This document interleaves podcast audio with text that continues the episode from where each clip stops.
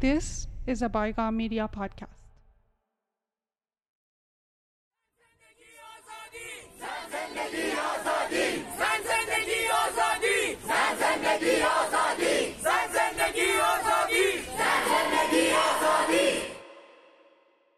از انتشار اپیزود قبل تا این اپیزود برگ های مهمی در کتاب تاریخ ایران ثبت شدند.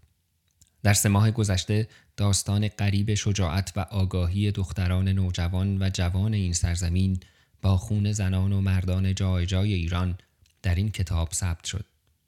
پادکست رادیو دستنوشته ها سر تعظیم فرود می آورد در برابر مردمی که جنبش زن زندگی آزادی را آفریدند.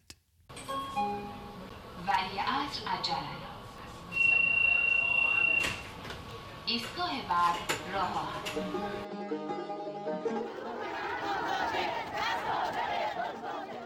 آقای قدسزاده را یک دفعه فرستادیم برای لیبی. دست امامو همیشه بوسیدم و همیشه میبوسم گفتن که این منزل محل بسیار مناسبی برای انسجام. دفعه آقای خمینی گفتن که صادق مستحق اعدام نیست. گفتن کی گفته اعدام؟ رگ اینا خون روسی جریان داره. گلولاشون اپرای روسی جلسه که چون هفتگی با کیانوری داشتم. اصلا از شادی در پوستش نمیگنجید به درگاه خداوند متعال استغفار می‌کنم. The Ayatollah has no spokesman. That's not exactly true. سخنگوی آیت الله مروری بر زندگی صادق قطبزاده.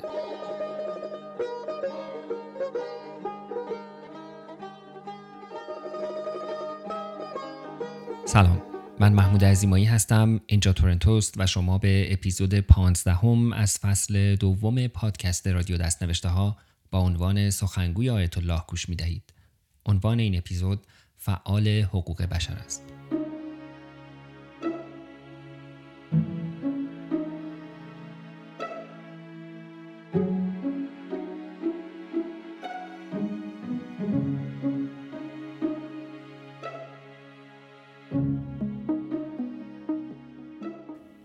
حین ساخت مستند فرزند انقلاب در آرشیو تلویزیون ها به دنبال ویدیوهایی از اعتراضات دانشجویان ایرانی در دهه 60 میلادی در آمریکا بودم که ویدیوی سیاه و سفید کوتاهی نظرم را جلب کرد. ویدیو صدا نداشت و به جز اینکه عنوانی که نشان از اعتراضات دانشجویان ایرانی در شهر واشنگتن دی سی داشت، اطلاعات دیگری از ویدیو در دسترس نبود. در بخشی از ویدیو تصویر جوانی را می‌بینیم که پلاکاردی را که رویش به انگلیسی نوشته شده ما خواستار حقوق بشر برای ایران هستیم را به طور وارونه در دست گرفته و وقتی متوجه وارونه بودن پلاکارد می شود خنده می کند و پلاکارد را می چرخاند. ویدیو را برای یکی از اعضای خانواده قدسزاده فرستادم و آنها تایید کردند که خودش است. این ویدیو را روی اینستاگرام رادیو دست نوشته ها خواهم گذاشت.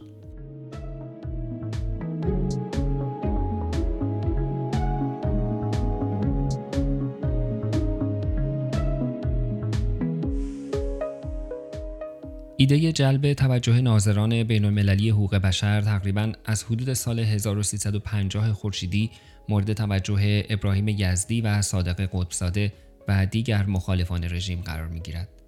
اما موضوع حقوق بشر در رابطه با مخالفین حکومت شاهنشاهی هفت سال قبلتر برای اولین بار مطرح شده بود.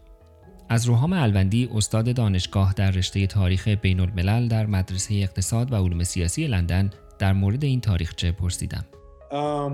این موضوع حقوق بشر داستانش از سال 1965 شروع میشه کلا. با دادگاه پرویز نیکخا و اون گروهی که دورورش بودن که همه دانشجو بودن تو انگلیس. این واقعا اولین باره که این موضوع حقوق بشر مطرح میشه در رابطه با مخالفین دولت شاهنشاهی در ایران. و خب این این دانشجوها نیکخواه خودش و دیگران دوست دوستای اکثری داشتن تو اروپا مخصوصا در انگلیس. هم دوره های خودشون توی کانفدراسیون دانشجوهای ایرانی با هم آشنا بودن و خب طبیعتا وقتی که اینا با خبر میشن که همچین دادگاه شکل گرفته و خطر اعدام این بچه ها هست اینا دست می‌برن به فعالیت های مدنی و حقوق بشری و شروع می‌کنن تماس گرفتن با خبرنگارها و سازمانهای مثل امنستی. و خب امنستی هم در اون زمان تازه به وجود آمده بود. یه سازمان خیلی کوچیکی بود. همه یه سری داوطلب آدمای حرفه‌ای نبودن. بیشتر از عشق و علاقه و ذوقشون برای موضوع حقوق بشر این کارو می‌کردن. و خب از اونجا این, این موضوع شروع میشه. اینا ناظر میفرستن ایران برای دادگاه نیکخوا و خب این کلا میشه یه مدل برای فعالیت های حقوق بشری که از خارج از سازمان های مثل امنستی و دیگران و غیره تو, تو فرانسه تو کشورهای دیگه وکلایی رو به عنوان ناظر بفرستن ایران که در این دادگاه ها حاضر باشن و گزارش بدن که آیا مثلا شرایط این دادگاه می‌سازه یا می‌خوانه با مقررات بین المللی حقوق بشر. از اینجا شروع میشه و خب این کم کم انعکاس می‌کنه توی روزنامه ها مخصوصا در انگلیس در فرانسه. ولی کلا یه موضوعی در اروپا در اون مرحله اول در آمریکا زیاد بهش توجه نمیشه. ولی خب کم کم رشد می‌کنه و خب واسه مخالفینش یا مخصوصا برای کنفدراسیون و گروه هایی که تو اروپا فعال بودن این یه فرصت واقعا طلایی بود. قشنگ حس کرده بودن که می‌تونن از این موضوع حقوق بشر استفاده کنن که اون تصویری که از حکومت شاه هست در اروپا به عنوان یه رژیم در حال ترقی و یک حکومتی که متمدنه و ایران رو داره از عقب افتادگی مثلا میرسونه به یه آینده مدرن خب می‌خواستن این ویژه رو بشکنن و اون واقعیت ها و حقیقت های زندانی های سیاسی و شکنجه و استبداد و نامشروعیت حکومت سلطنتی بعد از کودتای 28 مرداد رو مطرح کنند ابراهیم یزدی در کتاب خاطراتش نوشته است. یکی دیگر از اقدامات اعزام ناظر بین المللی برای حضور در دادگاه ها بود. بعد از تماس و گفتگوهای مقدماتی وقتی یک نهاد یا مؤسسه یا فرد خاصی حاضر به قبول چنین مأموریتی به ایران می‌شد هزینه رفت و برگشت او را از محل کمک ها و وجوهات دریافتی می پرداختیم. قبل از سفر به ایران برنامه سفر با دوستان خودمان در ایران هماهنگ می شد. تقریبا در اکثر قریب به اتفاق موارد آقای سید احمد سرج حاج سید جوادی در تهران وظیفه مسئولیت پذیرایی و راهنمایی ناظران اعزامی را بر عهده داشتند. معمولا ایشان به دلیل آشنایی با مدیر هتل پالاس آن زمان روبروی بیمارستان نجمیه برای ناظرین بین المللی آنجا اتاق می گرفتند. کلیه مخارج ناظر در ایران را دوستان نهزتی در ایران می پرداختند.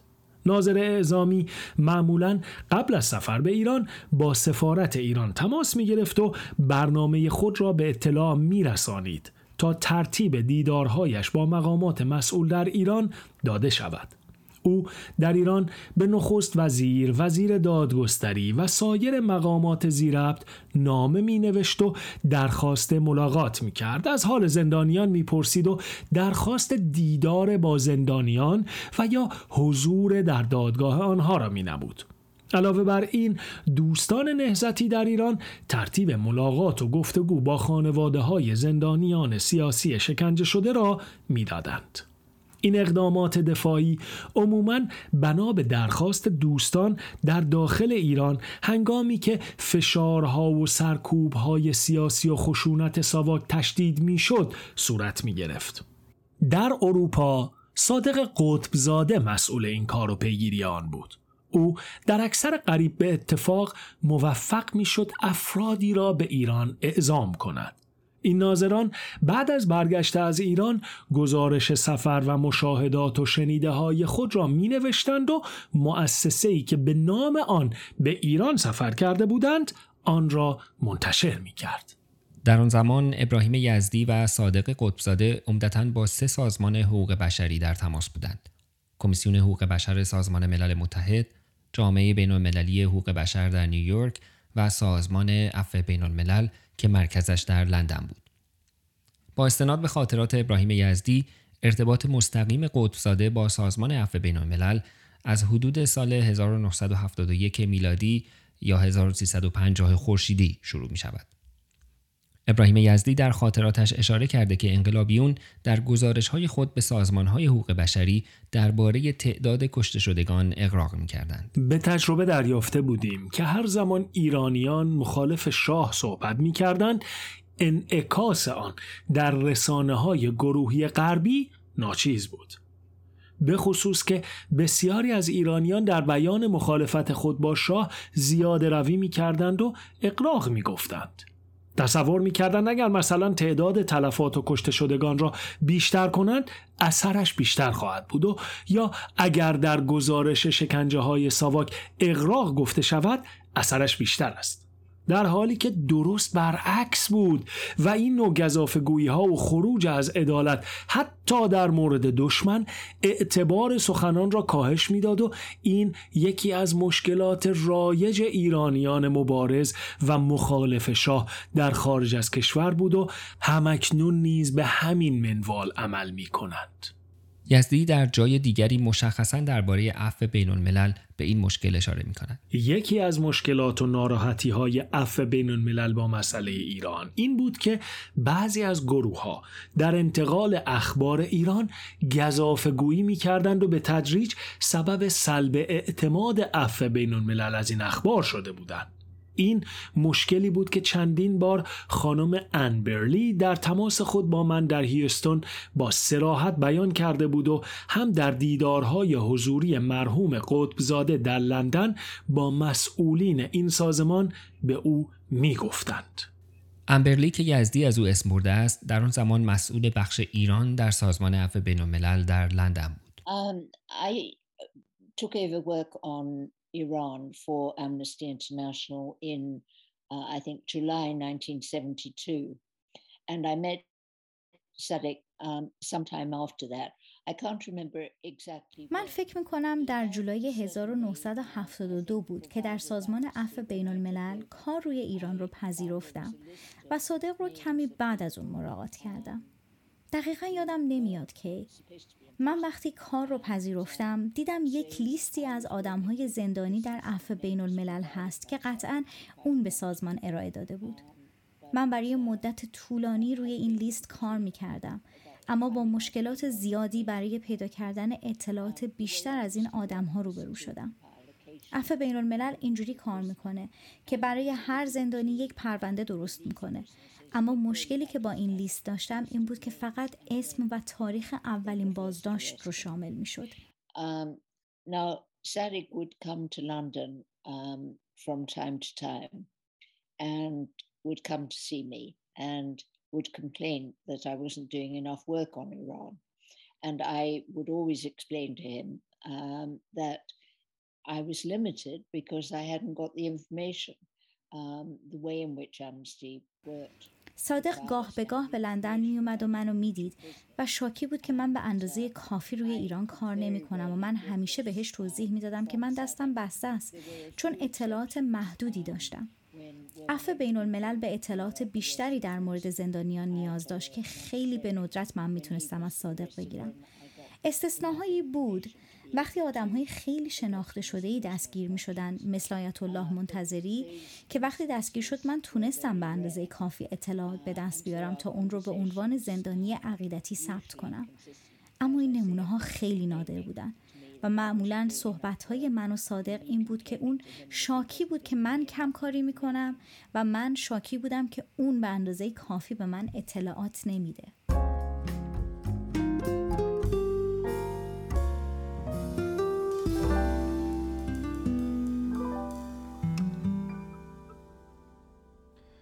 عزیمایی سلام.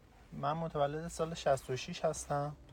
با پادکست شما از اون قسمت حج خونین سال 66 آشنا شدم. من مادر بزرگ خودم رو تو همون سال در مکه دست دادم. و پادکست شما برای من خیلی خیلی جذابه که نسل من رو آشنا می‌کنید با شرایط و اتفاقات اون دوره. ممنونم. امیدوارم که موفق باشین و تو این راه ادامه بدین.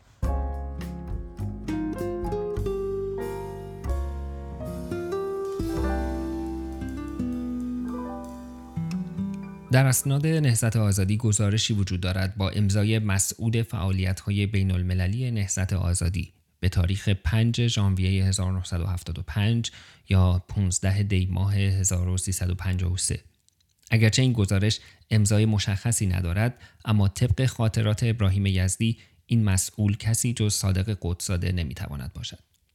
در این گزارش آمده که سازمان عفو بین الملل به شهادت کسانی که شکنجه شده اند نیاز دارد.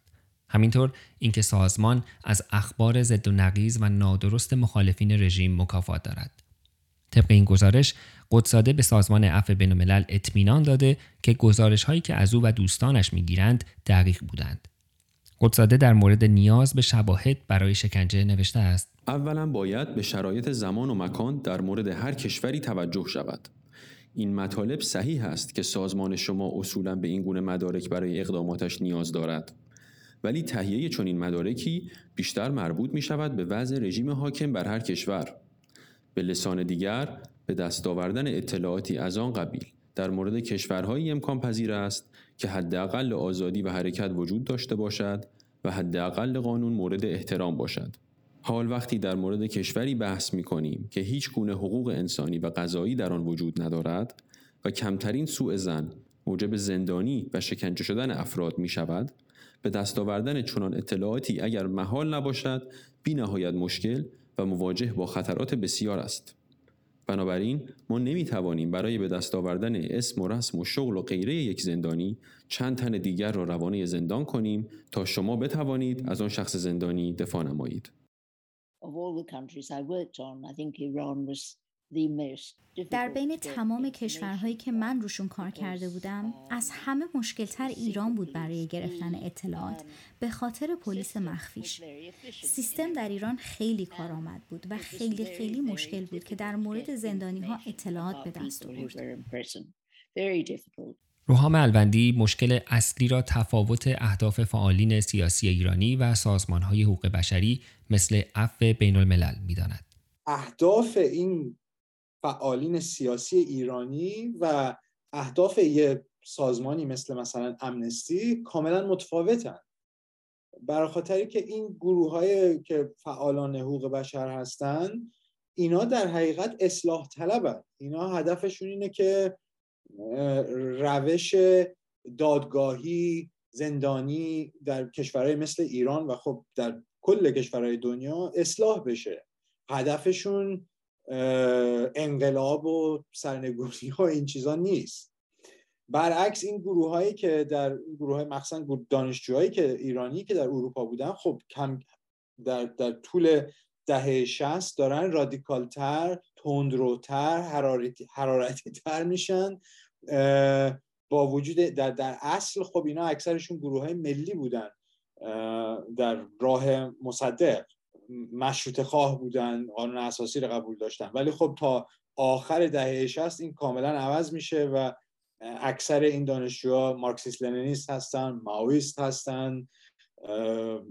انواع اقسام ایدئولوژی مختلف. ولی کلا دیگه از اون مشروط خواهی مصدق دیگه عبور کردن و طرفدار سرنگونی حکومت شاه هستن. و خب این تفاوت یه سری مشکلات به وجود میاره در رابطهشون با این گروه های مثل امنستی عبدالکریم لاهیجی برایم خاطره ای را نقل کرد از یکی از سفرهایش به اروپا که صادق با اصرار همراه او به دفتر لندن سازمان عفو بین الملل می رود. موضوع مربوط میشه به سالهای فکر می‌کنم 53 54 یکی از سفرهایی که من اومده بودم به پاریس خب مطابق معمول با همون محبتی که داشت خیلی اصرار می‌کرد که برنامه من رو بدونه. من گفتم یه چند روزی من باید برم لندن و بعد دیگه خب برمیگردم جای دیگه. گفت من باید برم لندن. خب من یه خورده هیچ شدم. گفتم که آره خب پس هم دیگر ببینیم. گفتم من یه قرار دارم. بعد گفت قرار با کی؟ من نگفتم برام تو وکیلم هستم کار راحتیه. ولی دروغ هم نمی‌تونم بگم. برخلاف اکثر وکلا. بنابراین گفتم با عفو بین گفت اه من با عفو بین به خصوص با خانم امبرلی من خیلی دوستم فلان. بیا و مثلا من اونجا بیام اونجا من معرفی کنم. گفتم نه اونا یه مقدار من می‌شناسن. با همون میگم اون چه بزرگم خب ما رفتیم. ما رفتیم وقتی که ما رفتیم اونجا و اون پایین خبر دادم به امبرلی که اسم من گفتن اومد. به مجردی که امبرلی ما رو با هم دید من مثلا رنگش پرید. خیلی حالت. بعد خیلی سرد با من رفتار کرد. و من یادمی که دیگه بعد از اون من برلی رو ندیدم. البته نه به عمد نه ولی دیگه تصادف نشد. تا درست سال انقلاب یعنی پنج شیش ماه قبل از انقلاب که اومد ایران و اومد تو جمعیت حقوق بشر من دید یادش بود. هنوز عذرخواهی می‌کرد که از اون رفتار سرد اون روز من بعد من دیدم یه جوری می‌خواد در حال من رو دست به سر بکنه که مثلا برو. مثلا من الان وقت ندارم فلان. من گفتم خیلی خوب. بعد گفتش که ولی شما شماره تلفنتون من بدید من بعد با تو تماس می‌گیرم. من رفتم یا عصر یا شب که رفتم هتل زنگ زد و گفت من می‌خوام تو رو ببینم ولی تنها بیا. خب من بالاخره وکیلم من فهمیدم که من یه اشتباهی کردم که با قدساده رفتم. ما قرار گذاشتیم فردا من رفتم اینا خیلی درست برخلاف روز گذشته خیلی با استقبال گرم و نرم و اینا. گفت تو با این کار می‌کنی؟ گفتم نه بابا این دوستیست من دو سه سالیست میشناسمش و هر موقعی که من میام پاریس من میبینمش و اینا. گفتش که این تمام خبر و این فقط مسئله قدس نبود این مسئله تمام اپوزیسیون شاه بود در خارج از ایران. با همون توجیهی که گفتم هدف وسیله رو توجیه می‌کنه. اون موقع صحبت صد هزار زندانی در ایران بود. ما نمی‌دونستیم چقدره ولی از سال 56 که من رفتم توی پروسه آزاد کردن زندانی ها و گفتگو با مقامات شاه چه از طریق صلیب سرخ که بالاخره تونسته بود بیاد زندان ایران رو ببینه چه از طریق اصلا گفتگوهای مستقیم. ما فهمیدیم که نه.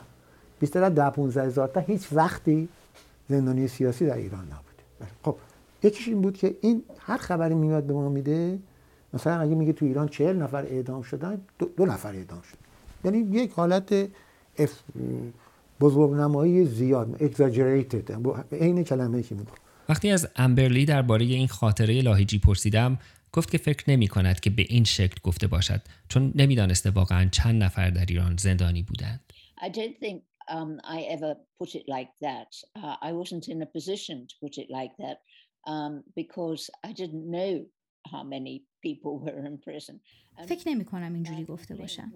من در موقعیتی نبودم که اینجوری گفته باشم. برای اینکه من نمی‌دونستم چند نفر زندانیم شکایت من این بود که نمی‌تونستم به اعدادی که به من داده می‌شد اعتماد کنم.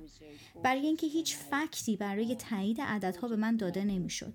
برای همین من همیشه خیلی محتاط بودم در گزارش دادن تعداد زندانی هایی که اون به من می‌داد چون هیچ اطلاعاتی که این عددها رو پشتیبانی بکنه نداشتم. همونطور که گفتم یک لیستی در سال 1972 به من داده شده بود که دقیقا یادم نیست اما احتمالا چند صد نفر اسم توش بود و خیلی کم اطلاعات بیشتر در نهایت این اسم ها به گروه های عفو بین المللی فرستاده شده و از اونها خواسته شده بود تا با مقامات ایرانی مکاتبه کنند و از اونها بخوان که اطلاعات بیشتری در مورد این افراد بفرستند. هیچ پاسخی به دست ما نرسید. اما بعد از انقلاب ما فهمیدیم خیلی از این افراد سالها بود که آزاد بودند. many of these people had been free for years and years. Um, so, as I say, um, uh, what I would have complained to Lahiji about or anyone else was the lack of information. Um, I wouldn't have said that I thought the numbers were exaggerated because I had no بنابراین همونطور که گفتم شکایتی که من به لاهیجی یا هر کس دیگه ای کرده بودم نداشتن اطلاعات بود. من نمی‌تونستم بگم که عددها اقراق شده بودن چون هیچ دلیلی نداشتم چیزی درباره اعداد بگم. روحام الوندی می‌گوید عفو بین الملل کاملا هوشیار است که در دام اهداف سیاسی نیفتد امنستی از این طرف وابسته است به این مخالفین برای خاطری که اینا یه منبع هستن واسه اطلاعات در مورد وضعیت حقوق بشر در ایران. ولی خب از اون طرف هم امنستی کاملا هوشیاره که خب اینا یه سری هدف سیاسی دارن که با کار ما نمی‌خوره و باید یه کمی مواظب باشیم که اینا این بلوف هایی که می‌کنن و حرف هایی که می‌زنن صد درصد نمیشه روش اطمینان کرد. مثلا یه نمونه بدم این آمار صد هزار زندانی سیاسی در, در ایران که در سال 1976 امنستی در یک گزارشی این از این آمار استفاده می‌کنه ولی با دقت نمیگن که صد هزار زندانی سیاسی هست در ایران میگن گزارش هایی هست که حدودا بین مثلا 20 20 25 هزار تا 100 هزار زندانی سیاسی هست در ایران ولی ما دقیقا نمی‌تونیم این آمار رو تایید کنیم. خلاصه ولی خب وقت همین کافیه که این عدد در اون گزارش چاپ بشه و تمام روزنامه‌گارا و خبرنگارا فوری در مقالات می نویسن خب صد هزار زندانی سیاسی در ایران هست و منبعشون هم اون گزارش امنستیه. دیگه این این ریزکاری های خاکستری از بین میره و تبدیل میشه به یه موضوع سیاسفید امبرلی قدساده را آدمی توصیف می کند که به اندازه کافی در کارش جدی نبود و برای همین تلاش کافی جهت پیدا کردن شواهد و مدارک برای زندانیان سیاسی به خرج نمی‌داد. I have to say, um, my impression throughout with Sadek was that he wasn't an entirely serious person. باید اینو بگم که برداشت من از صادق این بود که آدم جدی نبود. این خیلی حرف عجیبیه چون مسلما صادق به خاطر نزدیکیش به خمینی خیلی درگیر انقلاب بود. امبرلی مثال دیگری هم آورد از روزی که به اصرار قدساده از لندن به پاریس می رود تا خمینی را ببیند.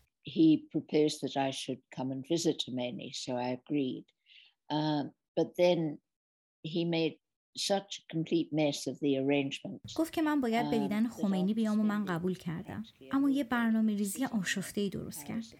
من تقریبا یه روز کامل در پاریس در یه آپارتمانی با چند تا دانشجوی ایرانی خیلی خوب که اصلا انگلیسی بلد نبودن و منم که فارسی بلد نبودم گذروندم. بعد رفتم به محلی که خمینی زندگی می‌کرد و از طریق دکتر یزدی فهمیدم که خمینی در حال استراحته و من باید صبر کنم اگه می‌خوام ببینمش. من توضیح دادم که نمی‌تونم بمونم و باید برم به بچه هام برسم. در لندن و خلاصه خمینی رو ندیدم. می‌دونین صادق اینجوری بود و همینطور که گفتم هیچ وقت به نظرم کاملا جدی نبود.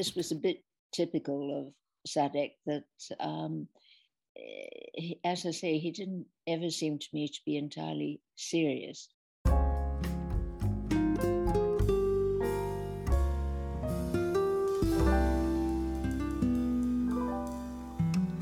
سلام من از شنونده های قدیمی رادیو دستنوشته هستم که اونو معمولا تو مسیر رفتن و برگشتن به کار گوش میدم تو مترو و اتوبوس. چون معمولا روز یک ساعت و نیم میرم یک ساعت و نیم برمیگردم. و همیشه بی صبرانه منتظرم اپیزودهای جدید منتشر بشه و می‌تونم بگم محبوب ترین پادکست تاریخی منه.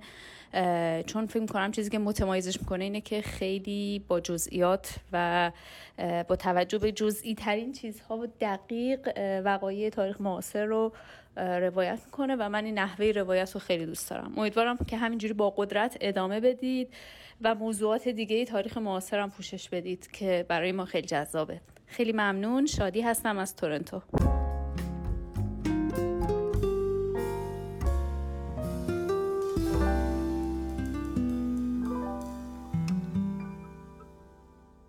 صادق قدساده در چندین مورد به نمایندگی از نهضت آزادی در برنامه های حقوق بشری شرکت کرده بود. مثلا در کنگره بین المللی حقوقدانان دموکرات در آوریل 1975 یا فروردین 1354 که در الجزایر تشکیل شد. یا در نشست سالانه شاخه فرانسوی سازمان عفو بین الملل در نوامبر 1975 یا آبان 1354 همینطور شرکت در تریبون دوم بین المللی راسل در شهر روم که در ژانویه 1976 دی ماه 1354 تشکیل شد و موضوع آن جلسه محاکمه ای درباره نفوذ و اقدامات آمریکا در آمریکای لاتین بوده. باز هم قدساده نماینده نهضت آزادی بوده است. با استناد به خاطرات ابراهیم یزدی در دسامبر 1975 با کوشش قدساده و جمعی از ایرانیان مقیم فرانسه و دوستان فرانسویشان انجمن فرانسوی دوستی و همدردی با مردم ایران تأسیس شد. در اجلاس عمومی این انجمن در ژانویه 1976 دی ماه 1355 گزارش ناظرینی که در آن سال به ایران رفته بودند مطرح شد و نوری البلا وکیل معروف چپگرای فرانسوی به سمت دبیر کل این انجمن انتخاب شد. از عبدالکریم لاهیجی بشنوید. قدسادی مقدار با خارجی ها رابطه داشت و از جمله با یکی از همسایه هاش برتان ولت وکیل دادگستری که متاسفانه از آغاز تولدش هم فلج بود ولی فوق العاده وکیل درخشانی بود و اینها یک دفتر وکالتی داشتن در پاریس با دو همکارش کریستیان بورگه و فرانسوا شیرون و قدساده من من رو به اینا معرفی کرد و یه وکیل دیگه ای که از بعدا از دوستان بسیار نزدیک من بود هرچند که کمونیست بود نام نوری البلا که متاسفانه سه سال پیش فوت کرد در پاریس. و بعد اینها به فکر این بودن که یک گروهی به وجود بیارند برای حمایت در حال زندانیان سیاسی در ایران. و اینجا بود که پایه یک انجمنی گذاشته شد که در حال مخففش بود آفاسپی این وقتی من ترجمه بکنم انجمن دوستداران و انجمن فرانسوی دوستی و همدردی با مردم ایران. یعنی این آفاسپی رو اگر شما چیز کنید به در زبون فرانسه این کلمات یعنی حروف اول اون چیز. و خب کار این انجمن هم این بود که تا اونقدر که می‌تونه پوشش بده به محاکمات سیاسی در ایران. و البته کنفدراسیون هم فعال بود دیگران هم فعال بودن ولی به خصوص ارتباط من با اینها بود که دیگه هم مستقیم با خود چون وکیل دادگستری بودن و دو تاشون هم تونستن بیان ایران. و حتی در البلا رفت زندان و برادرای احمدزاده رو ملاقات کرد.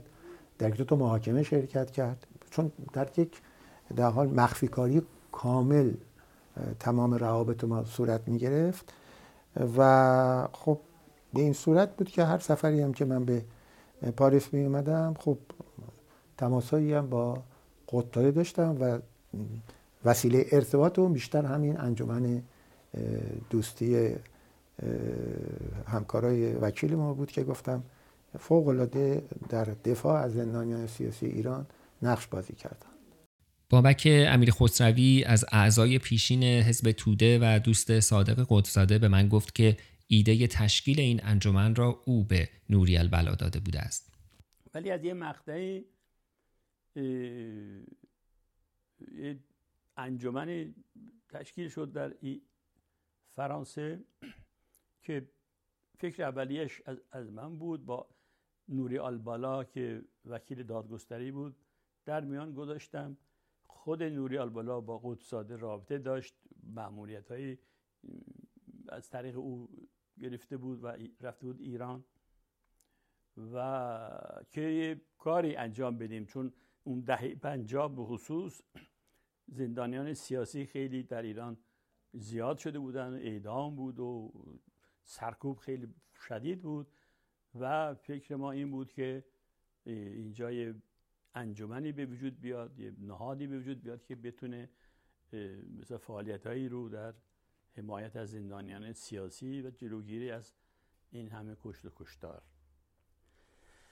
و این ایده رو لالبالا خیلی پسندید و بعد با قطبزاده هم در میان گذاشته بود.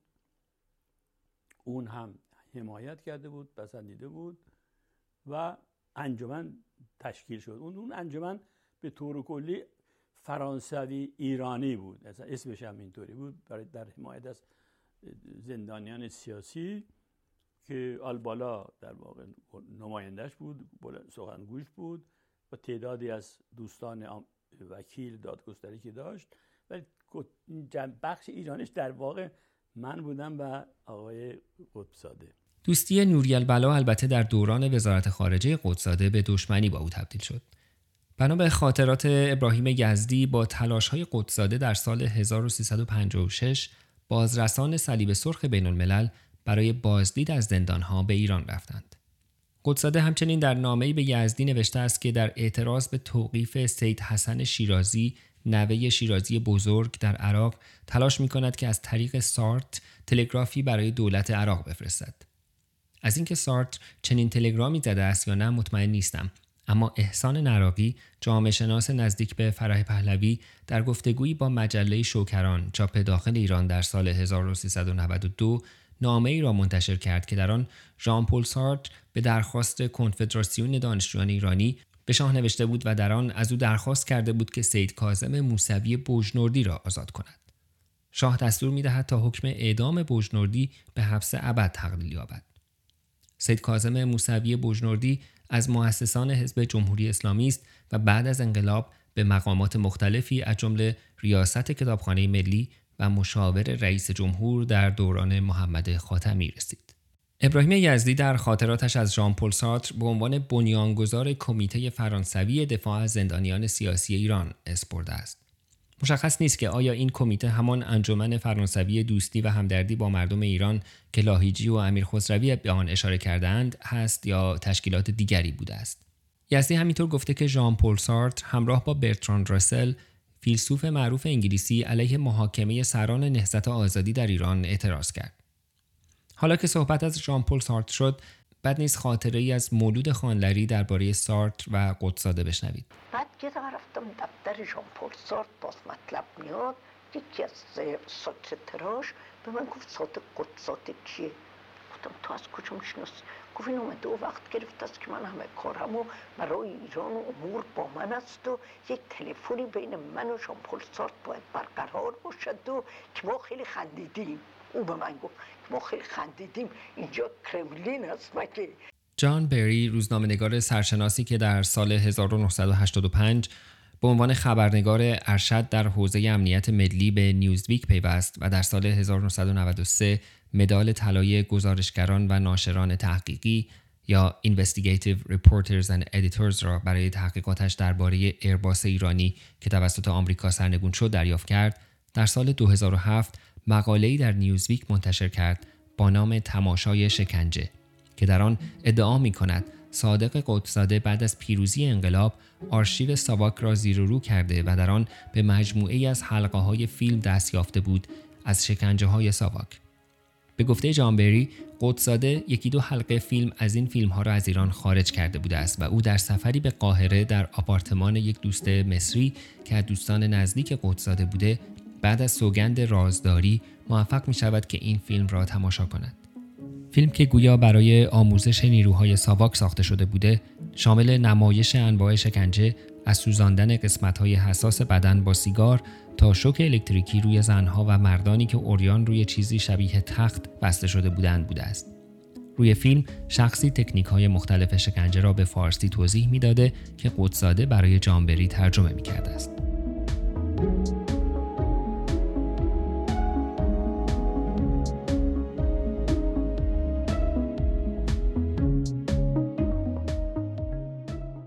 در سال 1353 1975 میلادی زمانی که شاه در اوج قدرت بود هیلاری براون خبرنگار کانادایی شبکه ABC در مصاحبه‌ای با شاه در تهران از او درباره شکنجه پرسید.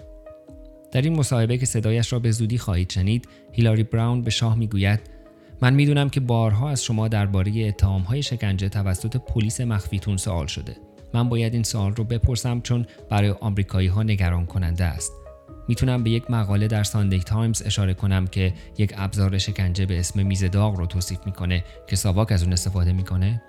این مقاله میگه که سطح این میز یک اتوی برقیه که زندانی به اون بسته میشه و سطح میز از داغی سرخ میشه. هیچ توضیحی درباره این مقاله دارید؟ شاه با چهره برافروخته پاسخ می‌دهد این واقعا چیزیه که شما در یک مصاحبه تلویزیونی از یک فرد مسئولی مثل من می‌پرسید؟ هیلاری براون پاسخ می‌دهد بله شما دقیقا کسی هستید که من باید این سوال رو ازش بپرسم شاه جواب می دهد این اونقدر مزخرفه که من حتی زحمت جواب دادن هم به خودم نمیدم هیلاری براون با وجودی که عصبانیت شاه هر لحظه بیشتر و بیشتر می شود ادامه می دهد مقاله همینطور به دادگاهی اشاره می‌کنه که یک مهندس محاکمه می شده و دو وکیل فرانسوی هم در دادگاه حضور داشتند و این دو وکیل به روزنامه گفتند که این مرد زخمهایش از این میز شکنجه رو به اونها نشون داده. شاه با عصبانیت می‌پرسه کجا؟ و هیلاری براون جواب میده همینجا در تهران و شاه با عصبانیت بیشتر می‌پرسد زخمها کجا بوده؟ و وقتی جواب میشنود پشتش شاه می‌گوید هر کسی می‌تونه به راحتی خودش رو خراش بده. هیلاری براون می‌گوید نه وکیل ها گفتن و شاه حرف او را قطع می کند و می‌گوید چه جور وکیلی من تا به حال چنین چیزی نشنیده بودم شما دارید بزرگ نمایی می کنید و من دیگه به سوالهای شما جواب نمیدم هیلاری براون تلاش می کند با عوض کردن موضوع شاه را آرام کند اما شاه بلند می شود با او دست می دهد و می رود. صدای اصلی این مصاحبه بینظیر را بشنوید. Your Majesty, you were speaking of activities in the Gulf. Subversion. And I began by asking the sort of softball questions about the economy, his ambitions to turn Iran into a great nation. And then I sort of switched to the less convenient questions about the arrest of dissidents who have criticized you for your policies. But there is no opposition to the regime, except those who are the terrorists. Yes, we have. We have them. You're saying that there's no opposition? And then I move into the question of human rights. I know you've been frequently questioned about allegations of torture practiced by your secret police, and I must ask you this because it does concern Americans. Could I refer to an article in the Sunday Times uh, which describes an instrument of torture called the hot table, which is said to be used by SAVAK, and they say that it's an iron frame covered with wire mesh that's electrically heated like a toaster and prisoners would be strapped to the table while it was heated until it became red hot. Do you have any comment to make on that? I mean, it's terrifying Is it really allegation. something that you will ask in a television interview from a responsible man like me? Well, yes, I think you're precisely the person I should ask about it. It's so rubbish that I'm not even going to bother to answer to you. Uh-huh. The article also referred to the trial of an engineer who was tried, and the trial was attended by a couple of uh, French lawyers, and they say that this man showed them the scars Where? from such a table here in Tehran. Where, where the scars? Where? On his back and on his chest. You can scratch yourself very easily. No, the, the, the lawyers said, alleged. the lawyers, which kind of lawyers?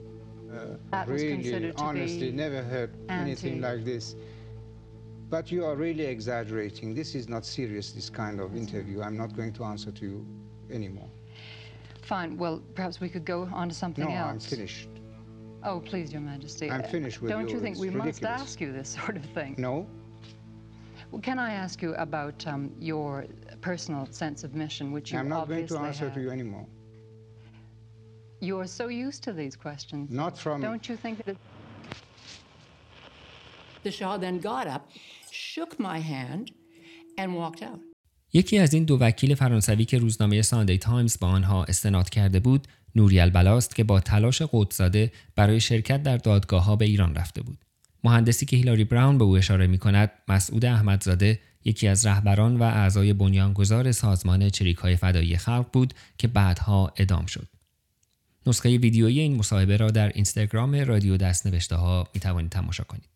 از روحام الوندی از رابطه گروه های چریکی با سازمان های حقوق بشری پرسیدم. گروه های چریکی مثل فدایان خلق یا مجاهدین خلق هیچ وقت رابطه مستقیمی به اون صورت از نظر سازمانی با این گروه ها نداشتن. تنها رابطهشون این بود که خب اینا تعداد زیادی زندانی داشتن در ایران و خب در بعضی اوقات امنستی و گروه های دیگه فعالیت می‌کرد که اینا رو از زندان نجات بدن. ولی خب امنستی به خصوص یه سیاستی داشت که کلا برای زندانی سیاسی که دست دست برده به عملیات نظامی به جنگ چریکی حمایت نمی کردن و قبول نمی کردن و و خب این یه مشکلی به وجود می اومد در رابطهشون با این گروه های چریکی که در ایران از سال 1971 به بعد فعال بودن. ولی خب هنوز خیلی ها بودن که طرفدار جنگ مبارزه مسلحانه و جنگ چریکی بودن که به هر صورت کمک به عنوان زندانی سیاسی کمک می‌گرفتن از امنستی. مثل مثلا ویدای حاجبی تبریزی که یه نمونه خیلی معروفیه. روحام الوندی رابطه گروه های ایدولوژیک با سازمان های حقوق بشری را یک رابطه مسلحتی می داند. یه سازمانی که کمونیست هست یا یک سازمان انقلابی که توحیدی هست نمی‌تونه بپذیره طرز فکر و ذهنیت یک گروهی در اروپا که طرفدار اصلاحاته. می‌دونی؟ این دو چیز اصلا با هم نمی‌خونن. اگر رابطه بوده یه به انگلیسی میگن marriage of convenience می‌دونی؟ یه مسلحتی بوده در کار. ولی من مثلا مصاحبه که کردم با مسئولین امنستی خودشون همه من میگن که ما واقعا خیلی حساس بودیم به این موضوع. من حتی یه گزارشی دیدم توی پرونده های امنستی که آخه یه مشکلی که امنستی داشت اینه که هیچ کدوم از فعالینش و پژوهشگراش که تو لندن بودن در مرکز امنستی دیگه تخصص ایران شناسی به اون صورت نداشتن فارسی زبان نبودن و یه کسی رو استخدام یه آدم فارسی زبان استخدام کردن که یه گزارش تهیه کنه واسهشون که بر اساس منبع مثلا فارسی آیا اطلاعات بیشتری هست در مورد وضعیت حقوق بشر؟ و این گزارش اگه بخونی خیلی جالبه. علنا میگه که این گروه هایی که مخالف شاه هستن مخصوصا گروه های اسلامی مخصوصا آیت الله خمینی کوچکترین عقیده یا ایمانی به موضوع حقوق بشر ندارن و اگر اینا یک روزی به قدرت برسن وضعیت حقوق بشر از اون وضعیت کنونی در ایران ده برابر بدتر خواهد بود. خلاصه اینا می‌دونی هوشیار بودن. قشنگ میفهمیدن که با کی روبرو و با کی دارن کار می‌کنن. ولی خب چاره ای نداشتن. برای خاطری که تمام در حقیقت مشروعیت یه سازمانی مثل امنستی بر اساس اینه که با اطلاعات دقیق کار می‌کنن. شعار سیاسی نمیدن. می‌دونی اطلاعات بسیار دقیقی جمع می‌کنن و در یه چارچوب قانونی بر اساس یه سری ماده بین الملل می‌دونی این این وضعیت حقوق بشر رو مطرح می‌کنن. و خب این این بیطرفی و این در حقیقت یه جوری کار علمی یه مشروعیتی بهشون میده که اجازه بهشون میده کارشون رو بکنن. میزان تحمل حکومت شاهنشاهی نسبت به پذیرش ناظران بین المللی در مقاطع مختلف دچار نوسانهایی شد. در دهه 60 حکومت شاه و خود شخص شاه تا یه حدی حاضر بود که قبول کنه این ناظرا رو و قبول کنه که حداقل یه تماسی باشه بین دولت ایران و این گروه ها ولی این رابطه کاملا به هم می‌خوره در سال 1970 که یه فردی به اسم هلدمن یک وکیل آلمانی از طرف بخش آلمانی امنستی به ایران مسافرت می‌کنه همراه با یک مترجمی به اسم حسین رضایی که یه دانشجو ایرانی بود در آلمان که عضو کانفدراسیون بود. و وقتی که به ایران می‌رسه روبرو میشه با مشکلات زیادی زیر نظر ساواک هستش و فوری این آقای رضایی دستگیر میشه و آقای هلدمن از کشور اخراج می‌کنن و این این این عدم کار که رسما از یک فردی که عضو کانفدراسیون بوده امنستی استفاده کرد در حقیقت یه اشتباه بزرگی بودش برای خاطری که این اجازه داد به ساواک و اونهایی که مخالف این تماس ها بودن که بگن خب بفرمایید بهتون گفتیم این سازمان های حقوق بشر فقط یک جزو یه توطعه هستن در پشت پرده دارن همکاری می‌کنن با مخالفین ما که اینجا انقلاب را بندازن. خلاصه این و واسه چندین سال بعد از این موضوع این رابطه به هم خورد. ولی کم کم امنستی همیشه سعیش این بودش که یه دیالوگی یه گفتشنودی با شاه دربار مقامات عالی حکومت شاهنشاهی داشته باشن و از راه فریدون هویدا که سفیر ایران بود در سازمان ملل در نیویورک و برادر امیر عباس هویدا که نخست وزیر دراز مدت محمد رضا شاه بود تونستن دوباره این رابطه رو برقرار کنن و مارتین انلز که دبیر کل امنستی بود دوباره به ایران سفر کرد و دیگه کم کم دوباره این این دریچه باز شد.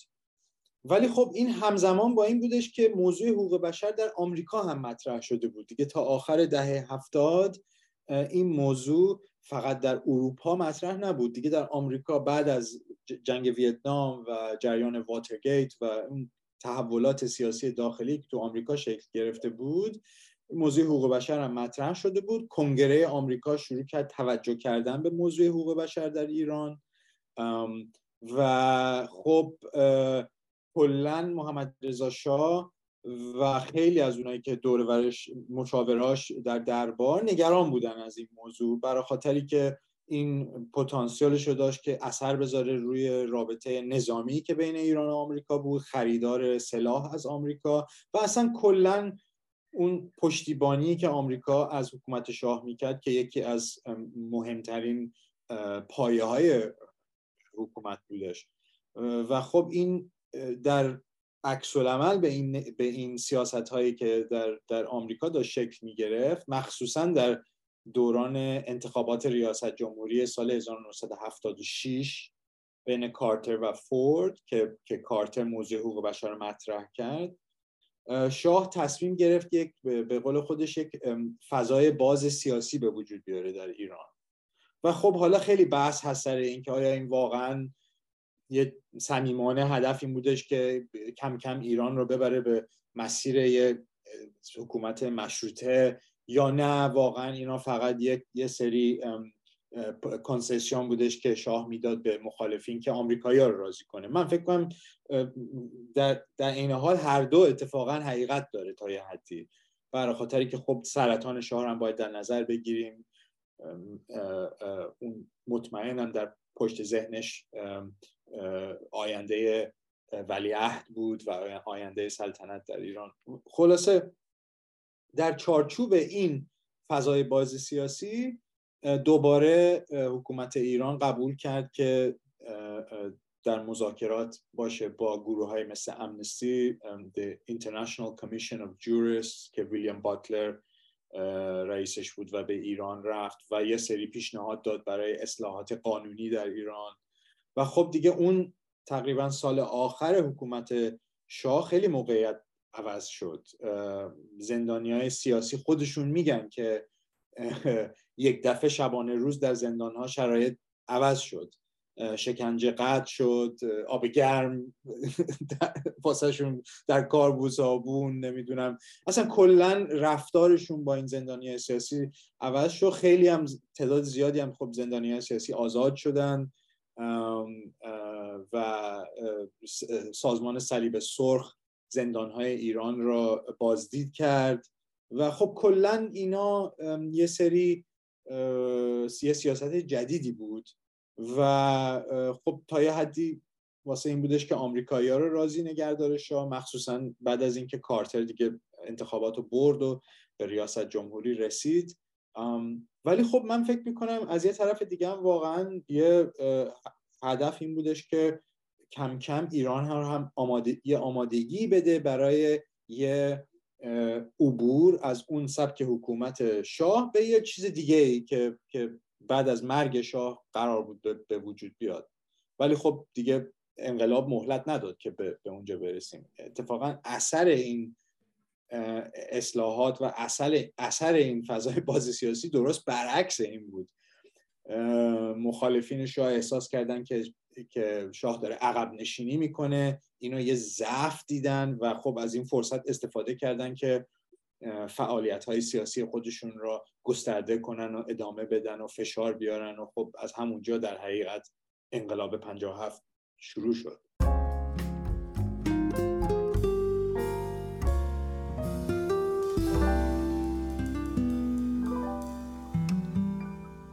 خیلی دیر به دیر اپیزودا میاد. امیدوارم که یه مقدار سریعتر بشه. ما حمایت بیشتری بکنیم. خیلی دوست داشتم این هر روز یا هر دو روز یه بار پخش بشه. به شدت جذابه به شدت آدمو جذب می‌کنه واقعا. در ضمن آقای عظیمی این آخرین اپیزود رادیو بغداد چقدر عالی بود؟ یه تحقیق مفصل. خیلی لذت بردم. بی صبرانه منتظر انتشار پادکست سخنگوی آیت الله هستم.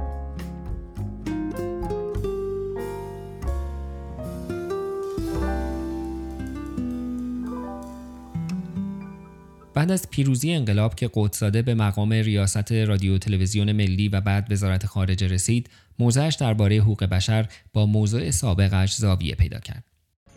از شما بپرسم نظرتون راجع به دادگاه انقلاب اسلامی که کار محاکمه متهمین دادگاه رو این روزا انجام میده چیه؟ انجامشون که بسیار خوبه چون برای اینکه این همه شهید که ماها دادیم اینا یه نفرن. هزارون از ماها کشته ما یه نفر از اون داریم می‌کشیم. با دادگاه موافقین؟ بله البته این دادگاه دادگاه الهیه و حکم خدا رو اجرا می‌کنه. باید انقلابی تر عمل کنن و سریعتر مجرمین رو به سزای اعمالشون برسونن. پس از هر انقلابی باید یک تصویه در بین عناصر ضد انقلاب وجود داشته باشه. همینطوری محاکمه می‌کنن خیلی خوبه ولی از تلویزیون پخش کنن که ما ببینیم دلمون خنک بشه. ما همش نه پدر داریم نه برادر داریم نه هیچ کسی نداریم یه برادر داشتیم اونم از ما گرفتن. سه تا بچه داره. شان باید بیارن تیربارو کنن. باید بکشن که این جوونان همانه بهشت زهران آباد کرد تهران خراب کرد. جوونایی که دو روزنامه عکسشون می‌رفتن کشته شدن. هیچ کدومش پیدا نشدن کجا بودن؟ همه ریختن دریاچه نمک این خبرنگارا تمامشون سرسپرده همون امپریالیسته هستن که امروز ها و جنجال انداختن. چون می‌بینن ما یک قیام ملی کردیم. امبرلی کریستیان بورگه و فرانسو شرون که هر سه با تلاش های قدساده برای پیگیری مسائل حقوق بشر در قبل از انقلاب به ایران سفر کرده بودند وقتی انقلابیون تازه به قدرت رسیده اعدام مقامات رژیم سابق را شروع کردند هم به ایران سفر کردند. اما این بار نه به دعوت و کوشش قدساده و دوستانش. امبرلی درباره تجربه سفرش به ایران بعد از انقلاب به من گفت I went to see him after the revolution when he was the uh, director of um, broadcasting. And uh, he, of course, was um, made us wait quite a long time outside his office, and uh, we eventually got to see him. And of course, I found he changed completely his views. بعد از انقلاب وقتی که رئیس رادیو تلویزیون بود به دیدنش رفتم. البته من رو برای مدت طولانی در دفترش منتظر نگه داشت. اما بالاخره تونستم ببینمش. دیدم دیدگاهش رو کاملا عوض کرده. در اون زمانی که شاکی بود که عفو بین الملل به اندازه کافی کار نمی‌کنه ما هر وقت به اندازه کافی اطلاعات درباره اعدام شکنجه یا نداشتن دادگاه عادلانه به دست می آوردیم اعتراض می کردیم اما وقتی من بعد از انقلاب با صادق در مقامش به عنوان رئیس رادیو و تلویزیون صحبت کردم کاملا نظرش رو درباره اعدام درباره شکنجه یا نداشتن دادگاه عادلانه عوض کرده بود. اینها کاملا موضوعات متفاوتی شده بودند چون آدمایی که درگیر این مسائل بودند از نظر او استحقاقش رو داشتند هیچ درکی از مفاهیم اصولی حقوق بشر نداشت. و بستگی به موقعیت خودش با آدم ها برخورد می‌کرد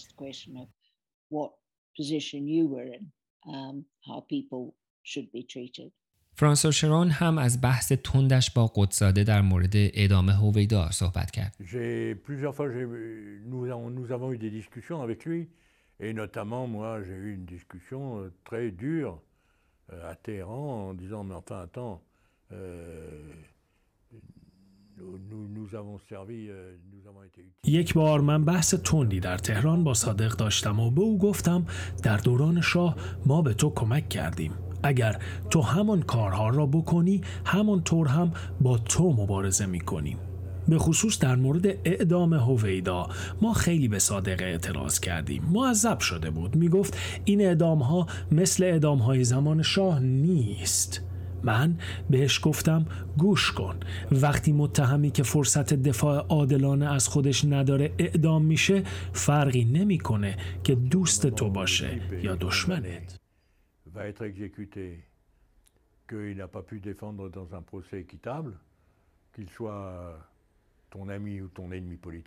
chose. là, il était très en. C'était très révolutionnaire comme euh, position. کریستیان اوکرانت خبرنگار فرانسوی بلژیکی الاصل آخرین خبرنگاری بود که در زندان با امیر عباس هویدا مصاحبه کرد.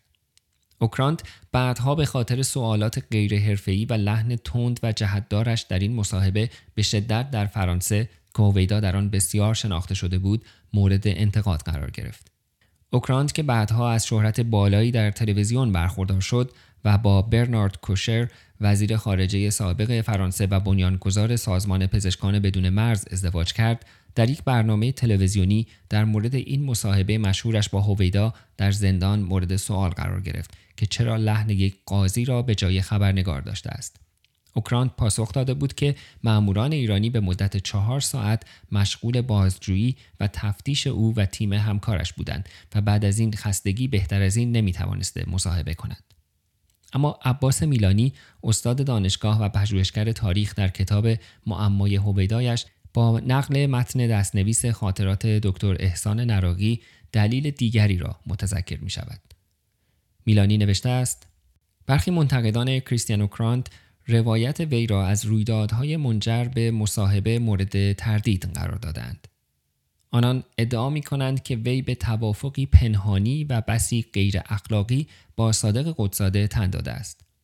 این منتقدان که برخی روزنامه‌نگاران برجسته فرانسه چون ادوارد سابلیه نیز در میان آنها یافت می‌شوند بر این گمانند که قدساده در عوض کمک در کار امکان بخشیدن به این مصاحبه می‌خواست که در انتخاب پرسش ها از هویدا خود وی تصمیم بگیرد. به گفته این منتقدان این تنها توضیح و توجیه لحن پرخاشگر مصاحبه اوکرانت می‌تواند باشد. از امبرلی پرسیدم که عکس عمل قدساده در مقایسه با مهدی بازرگان نسبت به اعدام ها چگونه بود؟ Bazargan, I think, was more uncomfortable. He wasn't as outright. I mean, Sadek simply said. بازرگان به نظرم بیشتر نسبت به این مسائل ناراحت بود. صادق خیلی راحت می‌گفت این آدم ها آدم های بدی بودند و مستحق عاقبتشون بودند. اما بازرگان هیچ وقت چیزی شبیه به این نگفت. فکر می‌کنم بازرگان تلاش می‌کرد تا جایی که ممکنه کمتر در این باره صحبت بکنه. برداشت شخصی من این بود که ناراحت بود و فکر می‌کنم آدم متمدنی بود و نمی‌تونست نسبت به اون چه میگذشت راحت باشه. از روحام الوندی در مورد فعالیت سازمان های حقوق بشری بعد از استقرار جمهوری اسلامی پرسیدم. یه تفاوت واقعا اساسی هست بین حکومت شاهنشاهی و, و حکومت جمهوری اسلامی. با وجود اینکه هر دو استبداد هستند ولی به هر صورت حکومت دوران پهلوی یه حکومتی بودش که حداقل در از نظر خودش یک حکومت مترقی می‌دونست و به قول خودش داشت ایران رو تبدیل می‌کرد به یک کشور مدرن و هی پافشاری می‌کرد روی موضوع تمدن. اصلا سیاست شاه اسمش بود تمدن بزرگ به وجود آوردن یه تمدن بزرگ. و این تصویری که به دنیا می‌دادن همیشه این بودش که ایران به گهواره تمدن هست و لایه کوروش چی میگن منشور کوروش کبیر بنیانگذار حقوق بشر در بشریت هست و خلاصه واسه خاطر این موضوع خارجی ها آمریکایی ها فعالان حقوق بشر سیاستمدارا همه هوشیار بودن که این یه حساسیتی هست در, در ایران سر این موضوع حقوق بشر و میشه از این استفاده کرد که فشار آورد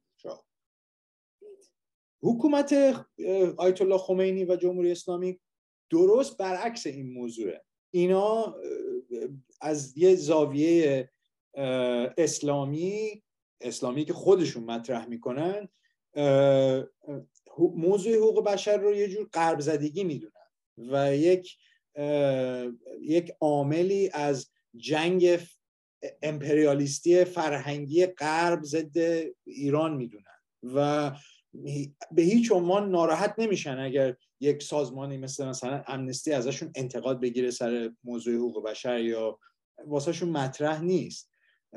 و اون حساسیتی که شاه داشت رو ندارن. و خلاصه متاسفانه نتیجهش اینه که اینجور فعالیت حقوق بشر اون اثری که شاید قبل از انقلاب داشت الان دیگه به اون صورت نداره. و اینو در, در انگلیسی به این بحث که اشاره میشه بحث cultural relativism هست. و خب اگر شما حقوق بشر رو یه چیز جهانی ندونین یه, یه یه, یه سری آرمان هایی که واسه تمام بشریت وجود داره ندانین و فقط یه آثار فرهنگ و تمدن غرب بدانین خب دیگه پس مطرح نیستن Ali Tabatabai, an Iranian embassy press attaché during the Shah's regime and an outspoken opponent of Ayatollah Khomeini, was murdered today at his suburban Washington home. He had been a close associate of former Iranian Prime Minister Shapur Bakhtiar, who was the object of an assassination attempt in... در 31 تیر 1359 22 جولای 1980 علی اکبر تباتبایی وابسته مطبوعاتی سفارت شاهنشاهی ایران ترور شد. تباتبایی بعد از پیروزی انقلاب به شدت علیه حکومت انقلابی ایران فعال بود. شخصی که تباتبایی را در جلوی خانهاش در مریلند آمریکا ترور کرد، یک نو مسلمان سیاه پوست آمریکایی به نام دیوید تیودور بلفیلد بود که بعد از مسلمان شدن نام خود را به داوود صلاح الدین تغییر داده بود. داوود صلاح الدین بعد از انجام این ترور از مرز زمینی وارد کانادا شد از مونتریال به اروپا پرواز کرد و در عرض 48 ساعت خود را به سفارت ایران در ژنو رساند. مقامات سفارت از دادن ویزای ایران به او خودداری کردند. هشت روز طول کشید تا داوود صلاح الدین با واسطه احمد خمینی موفق به گرفتن ویزای ایران شد. ژان دانیل لافوند مستندساز فرانسوی کانادایی و همسر فرماندار کل سابق کانادا در سال 2006 مستندی درباره این ترور ساخت با عنوان آمریکایی فراری حقیقت درباره حسن و در تهران با داوود صلاح الدین مصاحبه کرد. در بخشی از این مصاحبه داوود می‌گوید به محض رسیدن به تهران افراد مسلحی او را با یک کادیلاک از فرودگاه به وزارت خارجه بردند تا در آنجا با صادق قدساده دیدار کند.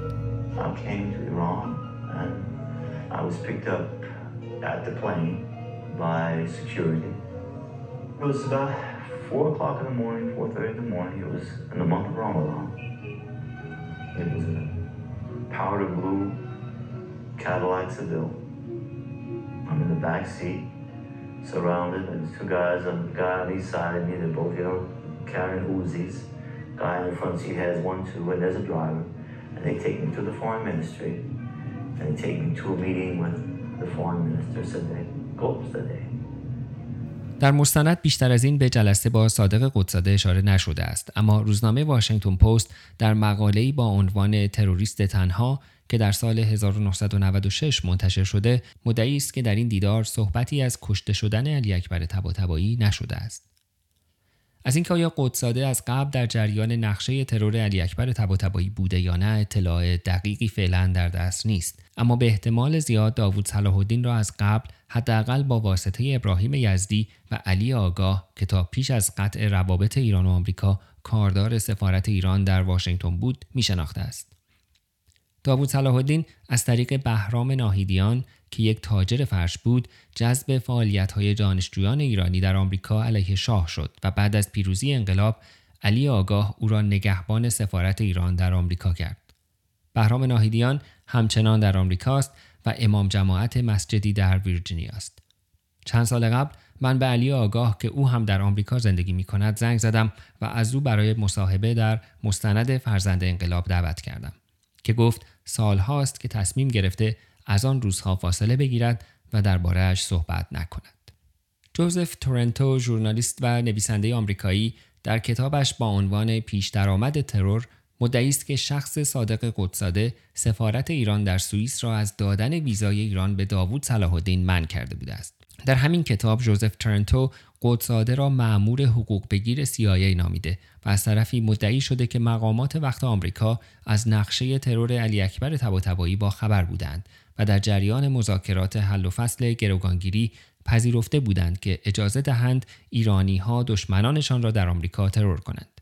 به ادعای این کتاب واسطه این مذاکرات ژنرال حسین فردوست از ایران و ریچارد هولمز سفیر سابق آمریکا در تهران بوده است.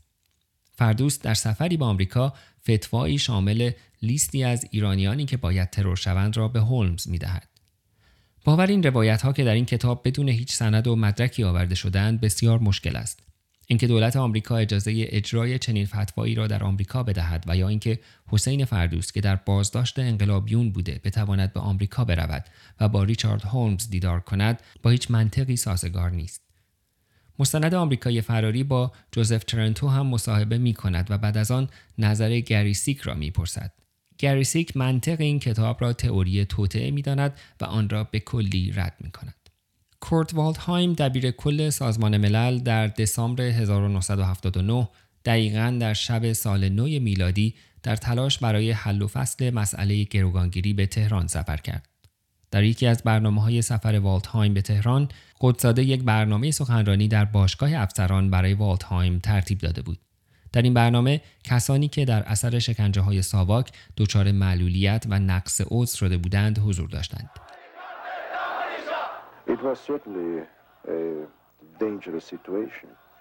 I uh, was confronted with the victims of Savak, which was a very emotional affair. I had the incident uh, uh, in, the, on, in the cemetery. Uh, I wanted uh, to pay tribute uh, to the victims of the revolution. But then it turned out to be a huge demonstration uh, attacking me uh, directly. All this was, uh, of course, a very sad experience, and it made it almost impossible to have talks which would really lead to a solution of the problem. در مصاحبه‌ای که شنیدید والدهایم می‌گوید قطعا شرایط خطرناکی بود. من با قربانیان ساواک روبرو شده بودم که شرایط خیلی احساسی بود. والدهایم سالها بعد در کتاب خاطراتش با عنوان در چشم طوفان این دیدار را اینگونه توصیف می کند. متوجه شدم که خیلی از آدمهای حاضر از جمله بچه ها لنگ یا کورند یا دست و پا ندارند. فریاد می‌زدند، گریه می‌کردند و شعار می‌دادند و رنجهایشان را بازگو می‌کردند. با صندلی چرخدار و عصا به سمت تریبون نزدیک می شدند. دست و پاهای مصنوعیشان را در هوا می چرخاندند. یک نفر بالای تریبون آمد و بچه پنج سالش که بازو نداشت را در بغل من گذاشت و می گفت که بازوهای این بچه را ساواک در برابر چشمان برادر بزرگترش قطع کرده تا از او اعتراف بگیرد. نمایش شوکه کننده و دردناکی بود. کمی بعد که قدساده در گوشم گفت که پسر بچه در یک تصادف دستانش را از دست داده و نه توسط ساواک دیگر در برابر تردیدم نسبت به ابعاد دیگر این تظاهرات و نسبت به موضع خود قدساده در کنار جنبش انقلابی نمی توانستم مقاومت کنم. کرول جروم دوست دختر صادق قدساده او را آدمی می شناسد که توان کشتن نداشت اما گانگستر بود. He could certainly not outplot the mosque and the mullahs that he was up against. And the others in the regime like Behzad Nabavi and, and his old ally Jalaluddin Farsi and some of these people that were much better at مسلما آدمی نبود که بتونه علیه ملاهایی که دشمنش بودن نقشه بکشه. یا علیه دیگرانی مثل بهزاد نبوی و متحد قدیمیش جلال الدین فارسی و اینجور آدم ها که خیلی در اینجور نقشه کشیدن ها بهتر از اون بودن. خیلی رک و راستر بود. آیا هیچ کاری در جهت رسیدن به نتیجه نمی کرد؟ نه. آدم نمی کشت. اتفاقی که بعدا در ایران افتاد رو انجام نمی‌داد the initial executions and killings of the Savakis, like Nasiri. Um, he saw that as inevitable and accepted it. But اعدام های ساواکی مثل نصیری رو درک کرده بود و پذیرفته بود. طبق گفته های دوست وکیل فرانسویش زیادی راحت هم پذیرفته بود. اجتناب ناپذیر دیده بود و پذیرفته بودشون. اما بیشتر از اون نه کاری که روحانیان برای به دست آوردن قدرت کردن رو نمی کرد. واقعا از جنس اون جنگل نبود. He was no innocent. I used to say to him, I said to him once, you know, I, I do love you even though you're a bit of a gangster. بیگناه نبود. بهش یه بار گفتم من عاشقتم. هرچند که یه گانگستری. و البته وقتی 25 سی سال برای انقلاب جنگیده باشی باید یک نوع سرسختی هم داشته باشی ساواک وقتی یه پسر جوان بود بازجویش کرده بود در یک دنیای خشن بزرگ شده بود و خودش هم خشن شده بود ولی بیرحم نبود. But he was not cruel. این را باید اضافه کنم که قدساده در چند سال بعد از انقلاب چه دورانی که مسئولیت داشت و چه بعد از آن چندین نفر را از خطر بازداشت و احتمالا ادام نجات داد و یا کمک کرد که از کشور فرار کنند. شاید یکی از اپیزودهای آینده سخنگوی آیت الله را به ماجراهای این افراد اختصاص بدهم. در این اپیزود فریبا صادقزاده، نازنین آذری، علی رضاییفر و صادق به عنوان گوینده با رادیو دستنوشته ها همکاری کردند که بابت این همکاری داوطلبانه از آنها ممنونم. برای توی کوچه رخصیدن برای ترسیدن به وقت بوسیدن برای خواهرم خواهرت خواهرامون برای تغییر مغزها که پوسیدن برای شرمندگی برای بیپولی برای حسرت یک زندگی معمولی برای کودک زبال گرد و آرزوهاش برای این اقتصاد دستوری برای این هوای آلوده برای ولی و درختای فرسوده برای پیروز و احتمال انقرازش برای سگهای بیگناه ممنوعه برای گریه های بیوقفه برای تصویر تکرار این لحظه برای چهره ای که میخنده برای دانش آموزا برای آینده برای بهشت اجباری برای نخبه های زندانی برای کودکان افغانی برای این همه برای غیر تکراری برای این همه شعارهای تو خالی برای آوار خونه های پوشالی برای احساس آرامش برای خورشید پس از شبای طولانی. برای های حساب و بیخوابی برای مرد میهن آبادی برای دختری که آرزو داشت پسر بود برای زن زندگی آزادی.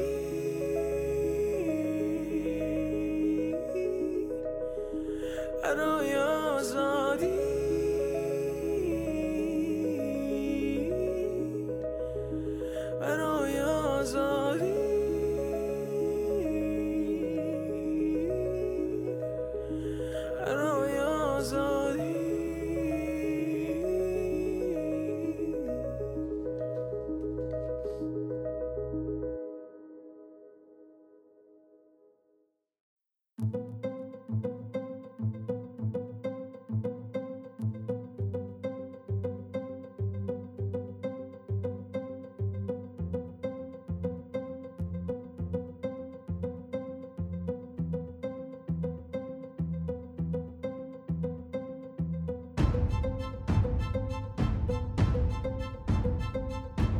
چون گذشته پادکست های رادیو دست نوشته ها را می توانید در همه اپلیکیشن های استاندارد پادکست و همینطور SoundCloud و تلگرام دنبال کنید.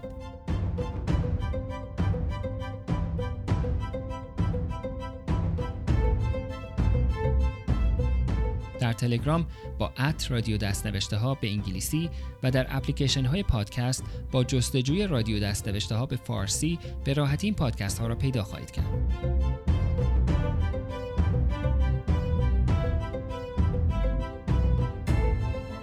اگر خارج از ایران زندگی می کنید و مایلید با حمایت مالی از رادیو دست نوشته ها به استقلال و بقای این پادکست کمک کنید سری به سایت gofundme.com دست نوشته ها بزنید که در آن می توانید از جزئیات کمک های دریافت شده و نظرات حمایت کنندگان هم با خبر شوید.